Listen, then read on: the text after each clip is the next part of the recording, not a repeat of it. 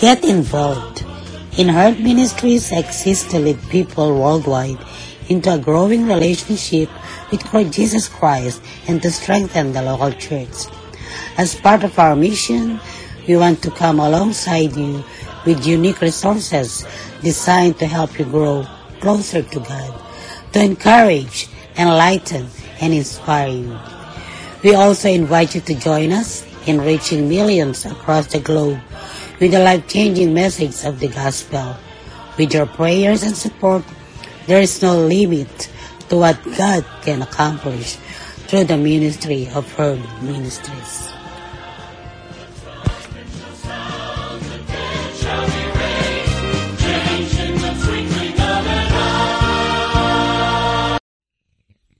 Sa araw na ito ay tayo po'y makikinig ng mensahe ng Diyos mula sa kanyang anak kay Pastor Rodney David Palacio.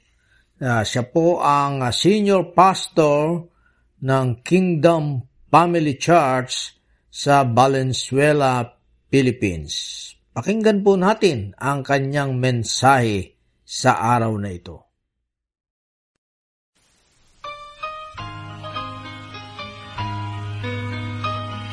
Good morning to everyone. This is your kababayan Kuya Roland in Herd Ministries Podcast Radio.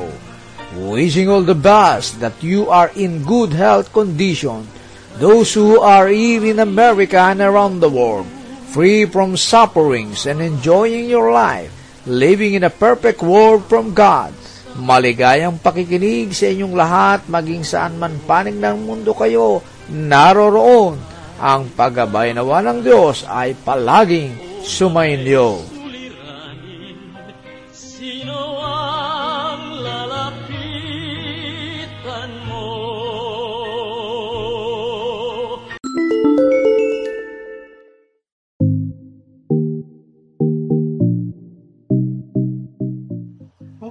Ay na-born in the Spirit na po, alam niyo po ba na gustong gusto at nais po ng banal na Espiritu na mag-work in your, kumilos sa inyo at kumilos sa magitan po ng inyong mga buhay. Alam niyo din po ba na pwede po palang mapakinggan ang tinig ng Banal na Espiritu upang tayo po'y magabayan sa ating pang-araw-araw ng mga decisions, sa ating mismo mga pananalita na lumalabas sa ating bibig, at gayon din po sa ating mga kilos or actions. So sa araw po na ito ay matututunan po natin paano po ba kumonekta sa banal na espiritu at paano po tayo mag stay o mananatili sa kanyang presensya at higit sa lahat, paano po ba natin mapapakinggan ang kanyang mga tinig. So, muli po ako po si Pastor Rodney and welcome to your kingdom appointment and to your new life in His presence.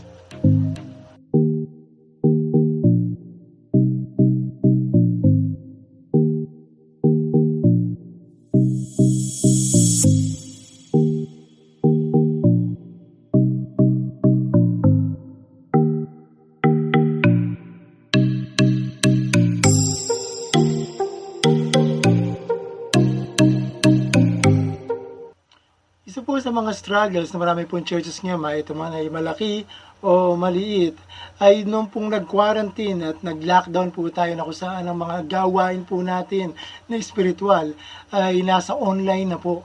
Ang naging challenge po ngayon ay yung pong percent ng mga members or ng disciples na nag engage dito po sa ating online spiritual activities or online worship and other church activities na kung saan ay nasa around 25% lang po kadalasan ang uh, naaabot ng mga church people o ng church mismo sa kanila pong church members. And even worse, yung pong uh, sa iba naman po, umaabot naman po sila ng 50% ng kanilang church people church members. Pero kung minsan pag chinek nyo po ay may nanonood din pala o na-share din po pala o na-invite din po pala nila yung iba pong church people from other church no, church members ng iba pong iglesia. So, ibig sabihin, believer na rin po o hindi naman po nila kinasasakupan doon sa kanilang sakop na, na, na iglesia. At ang masaklap nga po nun ay yung hindi po pumasok doon sa either sa 25 or sa 50% ay makikita niyo po doon sa kanilang mga online posts, either sa kanilang mga my, sa kanilang My Day, ano po sa kanilang my, my stories ay makikita po ninyo sila na nagpo-post po sila ng mga hindi po yung spiritual activities kundi yung kanilang worldly activities. Either ito po yung kanilang mga TikTok videos or yung po kanilang mga online games at even yung kanilang feelings or emotions o yung kanilang pang-araw-araw na ginagawa na wala pong koneksyon sa kanila pong spiritual na buhay.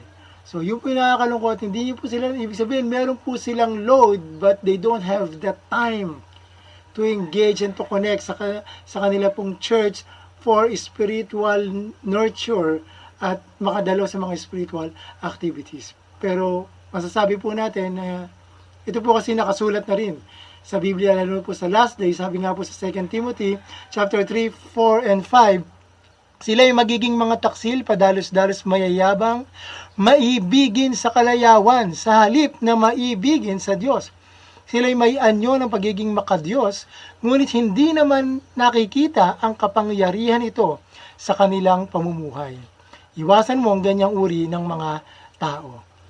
So ang mission po pala ng message na ito ay muli po nating maagaw, maibalik yung pong pag-ibig na yun na naibigay na po ng mga naming tao, even the church people, dun po sa mga bagay sa sanlibutan. Sa halip po na itong pag-ibig na ito ay mailagak sa kung kanino po ba dapat ang pag-ibig na ito. Na, na nagsasabi niya, love the Lord your God with all your heart, mind, and soul, and spirit, sapagkat siya lamang po ang nag nagpakita at nag-alay ng kanyang pag-ibig sa atin sa magitan po ng pag-alay ng kanyang buhay para sa atin. Walang iba po kundi yung ating Ama sa Langit sa magitan po ng pag-ibigay ng kanyang anak sa atin. At gawin din po, maibalik natin yung kapangyarihan, hindi po lang lamang, kundi ng banal na Espiritu back to the church or His people. Paano po? Number one is control and quiet your soul. Sabi mo sa awit 131, line 2, tunay na aking itiniwasay at itinahimik ang aking kaluluwa. Ibig sabihin, he quieted his soul. Parang batang inihiwalay sa suso ng kany- sa kaniyang ina, ang kaluluwa ko ay parang inihiwalay na bata sa suso. So yung soul po rito, yung kaluluwa po rito ayon po sa, sa, sa, sa lexicon, sa Strong's lexicon, yung Hebrew word po na ginamit dito ay nafshi na kung titingnan niyo po yung kahulugan po dyan ay either a self or desire or emotion.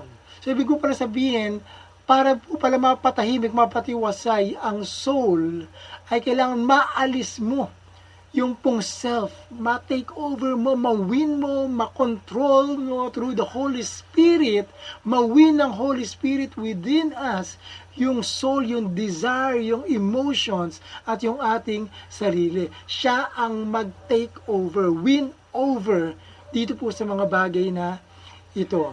So, sino po ba, tinan nyo, including our emotions, sino po ba rito ay emotional. Yan. Meron ba kayong kilalang emotional?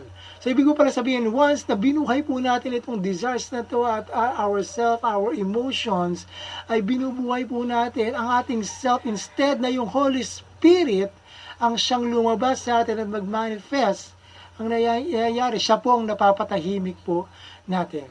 So, kailangan po nating matut- maturuan yung ating soul na para daw pong isang bata na inihihiwalay na po, sa suso ng kanyang ina. Ibig sabihin, hindi na po siya nagre-rely doon po sa flesh. No? Kundi, tinuturuan po siya from breastfeeding to bottle feeding or glass drinking sa baso na po. Lalong-lalo na po kung ito po ay nasa around 2 to 3 years old na. So, ibig sabihin po, ang pagtuturo na ito, ibig sabihin, tinetrain mo yung soul mo na mag-grow, mag-mature, kasi hindi ka na baby hindi ka dapat nagbe-breastfeed, dapat sa baso ka na. Kaya nga po mapapansin niyo po, yung disciples po ng ating Mesias, after 3 years na sila po dinisciple, umalis na po, pumaroon na po ang Ama sa langit, bumalik na po siya, ang anak sa kanyang Ama, at saka po dumating ang Pentecost, bumaba po ang Holy Spirit sa. Ibig sabihin, hinihiwalay na po niya sa flesh, sa physical dependency. Ito po mga disciples niya sa kanyang physical leadership, kundi gusto po nila ay doon na mag-depend sa spiritual leadership na nasa kanila na, na never leaving them nor forsaking them, na sa lahat ng oras, sa lahat ng panahon, kasama po nila. Bagamat hindi nila nakikita, but they have to depend on that Spirit by faith, not by sight. Kasi sa, sa physical po, hindi mo sila laging makakasama at kailangan nakikita mo sila. Pero paano kung nag-iisa ka na? Tulad nga po ngayong pandemic na ito. Ano, ano po, ang, ang ganda po ng effect, ang effect nito sa mga disciples. Bakit po ang uh, pakaganda po na sinabi ng ating Mesyas na kung saan with humility and confidence, sinabi po niya sa John 14.12, sabi po ron, katotohanan, katotohanan sinasabi ko sa inyo, ang sa akin ay sumasampalataya, ay gagawin din naman niya ang mga gawang aking ginagawa, at lalong dakilang mga gawa kaysa rito ang gagawin niya, sapagkat ako'y paroroon sa Ama. So, ibig mo sabihin, nung umalis po, nung iniwan po ng ating Mesyas yung kanyang mga disciples, iniwan naman po niya sa kanila yung kanya pong spirit na, na nagbigay sa kanya ng power to do great things upang yung mga disciples po ay ipagpatuloy yung kanya pong sinimula na misyon. At higit pa po pala doon, ang kaya po nilang magawa para po sa kanila na sumasampalataya sa Kanya at nagdidepende sa Kanyang banal na Espiritu na ipinagkaloob po sa kanila. So ito pong pandemic na ito, ito pong lockdown na ito, para po tayo mga babies na tinetrain, hiniwalay po tayo sa physical worship, sa physical church, sa ating physical uh, leaders. So, para upang sa ganoon tayo po ma- maging sensitive tayo, maging aware tayo, magdepende na po tayo hindi na po doon sa nakikita natin, hindi na po sa physical church, but doon sa temple. No? kung saan nandoon yung presence ng Holy Spirit from within us. Diyan na po naninirahan sa iyong katawan, the temple of the Holy Spirit. Ibig sabihin po, yung power to overcome this world, nasa iyo na. To overcome yung soul, yung desire ng soul, yung dis- wrong decisions ng soul, yung pong emotions ng soul ay ma-overcome ng power ng Holy Spirit na naririyan na po pala sa atin. So the world, tinan niyo po ha, kasi tinan niyo po, yung world po kasi, tinuturuan niya tayo na mag-soul searching. Di ba? Sabi, mag-soul searching po muna ako, lalayo po muna ako. Pero maganda po yung soul searching kapag ka po sa misyon. Naghahanap ka ng kaluluwa to share the good news, to win souls, and make disciples. Pero tinuturo po sa atin ng Bible is not soul searching, kundi po spiritual searching from within. To connect dun po sa spiritual realm, sa spiritual power na pwede pong ma-release sa atin na nasa iyo na, kaya lang hindi mo pa natatap yung spiritual gifts and power and fruit ng spirit na nasa iyo na upang ma-release ito to fulfill your purpose and your calling. Punay po tayo nakafocus sa soul na kung saan nakakaligtaan natin yung spirit from within nasa iyo na at itatap mo to para ma-release yung power from within that will help you and then give you the ability to fulfill your purpose and your calling. So, after po na maramdaman, mas-sense nyo po yung presence ng Holy Spirit na nasa iyo, ano po yung susunod mong gagawin? Number two is draw near to Him, and He will draw near to you. Santiago 4.8 Magsilapit kayo sa Diyos at Siya'y lalapit sa inyo. So, kung siya po pala ay nananahan na po sa atin, ang nais po niya ay lumapit po tayo sa Kanya. Mag-draw tayo, mag-draw tayo ng, kumuha po tayo ng waters of, of life from His presence na nasa atin po. Kumbaga, doon, sink deep. Ibig sabihin, nais po niya na maging aware tayo sa kanyang presence at hindi po tayo makapamuhay doon sa dating buhay natin na parang wala yung Holy Spirit sa atin na kung saan nakadepende lang tayo sa sarili natin at sa ating pong kaluluwa. Nagre-rely lang po tayo sa ating self, sa ating selfish desires, sa ating selfish decisions. No, kundi ang nais po niya, mag-connect na po tayo sa Kanya. Paano po? By sinking deep by sinking deep, diving into His presence, by drawing near. Lumapit po tayo sa Kanya at siya po lalapit sa atin na parang isang powerful magnet.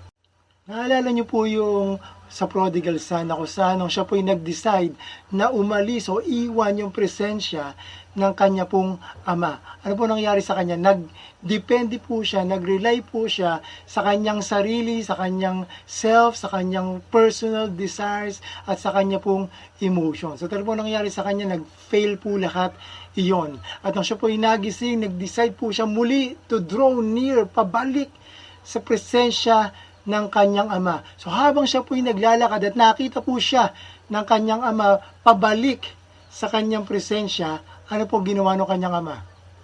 Patakbo po ito like a powerful magnet pabalik o palapit sa kanyang anak. Bakit po? Para ma-restore lahat po na nang wala, nawala sa kanyang anak at ma-restore agad po yung kanyang tunay na identity or image ng ama at yung kanyang authority bilang isang anak. Sapagkat yung father po ay nais po niya na laging malapit sa kanya, close po sa kanya at hindi po iiwan yung kanyang presensya ng kanyang mga anak. Nais po niya no, ng kanyang anak, lagi lamang pong nandyan sa kanyang tabi at nagdidepende sa kanya.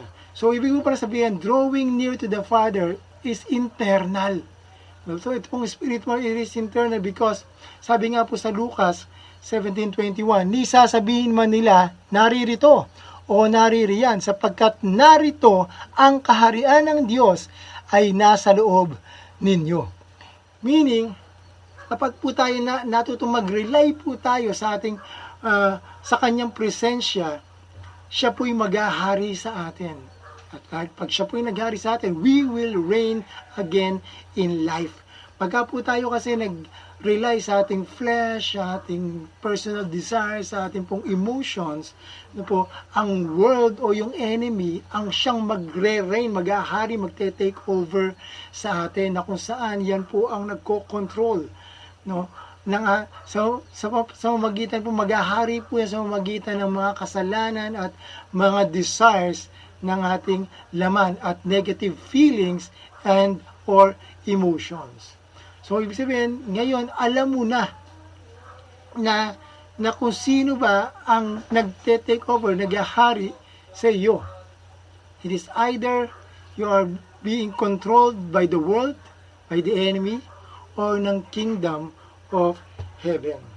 Kasi po sa sanlibutan po na ito, ay pupunuin lamang po tayo nito ng mga toxic emotions and feelings. So, mga negative emotions and feelings. Pupunin ko po niya ng anger, no, ng galit, ng puot, ng inggit. Yeah, meron po ba dito naiinggit ka pa ng selos, napakaselosa mo, no, ng pag ng loneliness, no, ng sadness at even ng takot, ng fear lalo na po siguro ngayong pandemic. So, punong-puno ka ng kabagabagan, no, ng ng mga ng hatred, even hatred, that even yung pong revenge, na parang gusto mong maghiganti. Pero yung kingdom of heaven po, gusto po niya tayong punuin ng kanyang spirit, ng fruit ng spirit. Andyan po yung love sa halip po na hatred or anger. Andyan po ang peace sa halip po na fear. Andyan po yung joy sa halip po na sadness at loneliness at nandiyan po yung kindness and so on and so forth, so forth. Na po. So therefore, yung inyo pong emotions, yung yung feelings, yan po pala magsa ang magsasabi, titingnan mo lang, i-evaluate mo lang, check-check mo lang, ano ba ang feelings ko? Ano ba ang emotions ko? So, doon pala po malalaman mo na kung sinong kingdom ang nag-ooperate, nag-ahari sa iyong buhay. Then you will know sino po ba dapat ang nag-ahari sa iyo. Then you can choose sino ang dapat na maghari sa iyo. So, after po yan, paano po ba maghahari ang Holy Spirit sa ating mga buhay? Number three is have the tongue of the Spirit and listen to Him. Sabi mo sa Isaiah 50 verse 4, binigyan ako ng Panginoong Yahweh ng dila ng nangaturuan, ibig sabihin, the tongue of the disciple, upang aking malaman kung paanong aaliwin ang mga salita siyang nang lulupaypay, siyang nagigising tuwing umaga, ginigising niya ang aking pakinig upang makinig na gaya ng mga naturuan. So yung pong naturuan dito sa ibang ibang versions po o kahit siguro sa original ay yung ibig po sabihin niyan is disciple.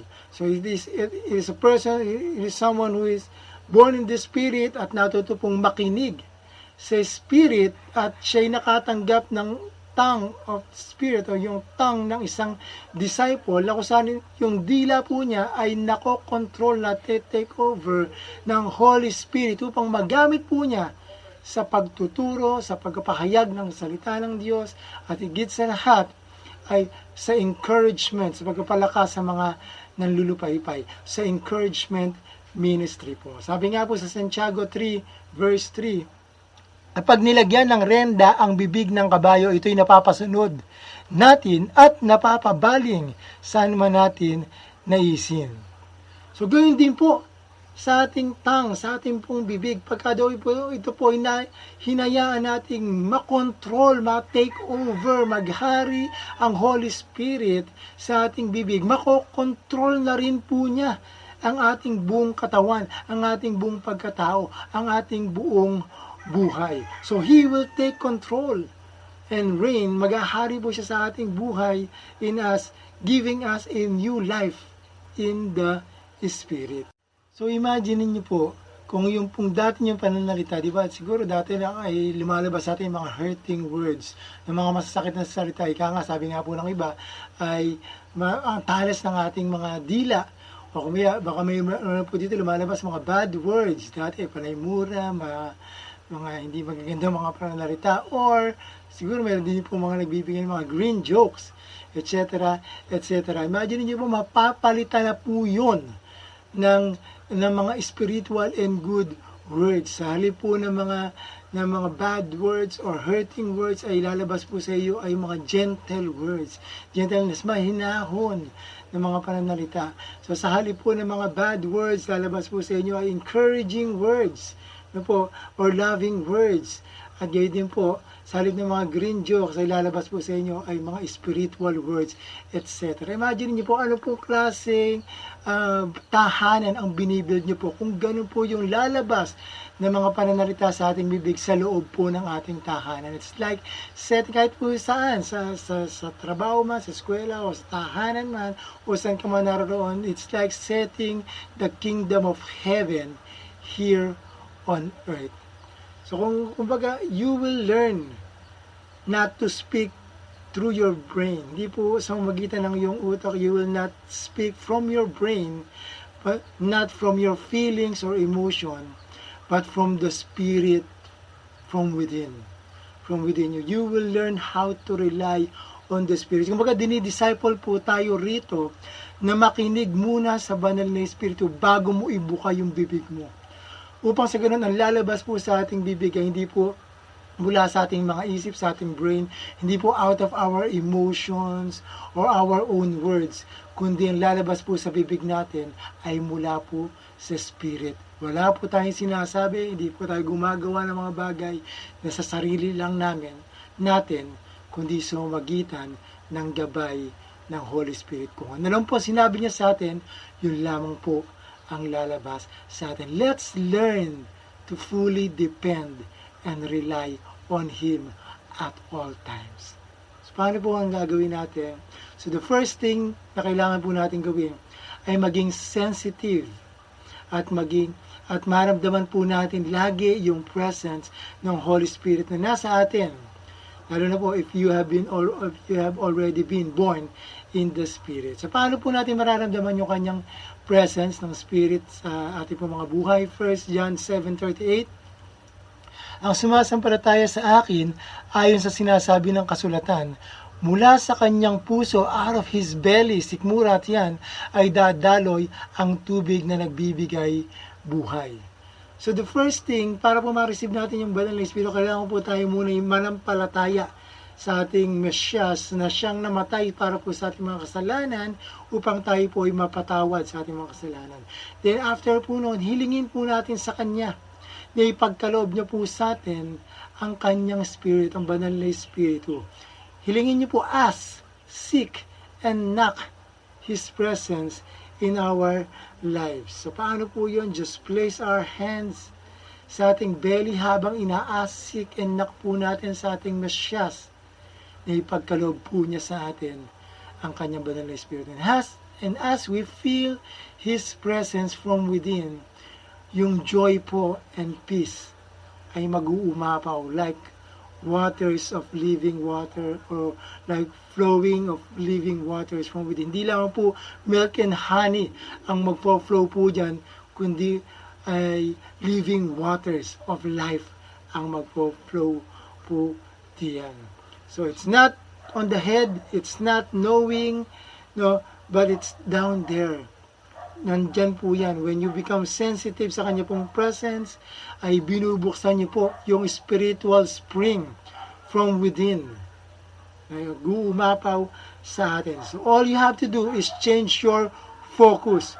Mula po sa mind natin, from the physical to the spiritual from within you, na hindi niyo po nakikita. So once you learn na mabuksan ang iyong spiritual spring from within you, you will be able to tap yung spiritual gift or yung fruit ng spirit na nasa atin. Lalabas po yung tunay na ikaw, yung character mo, yung original image and likeness kung saan ka nilikha. Then you will also be able to tap yung power, yung spiritual gifts for you to fulfill your purpose and your calling. So, pag natap nyo na po yan, let it open 24-7. And wag nyo pong iiwan yung kanyang presence because siya po, He will never leave us nor forsake us. Tayo lang po yung umaalis sa presensya niya. Tayo lamang po yung nang iiwan sa presensya po niya. So, once na ito nabuksan na po natin, pumasok po tayo and let's have fellowship with Him. Let's eat with Him. Na po, sa lahat po ng nais niya pong ihain sa atin. Stay and remain in His presence. So, handa na po ba kayo na mapuno ng rivers of life ng kanyang presensya, ng kanyang spirit.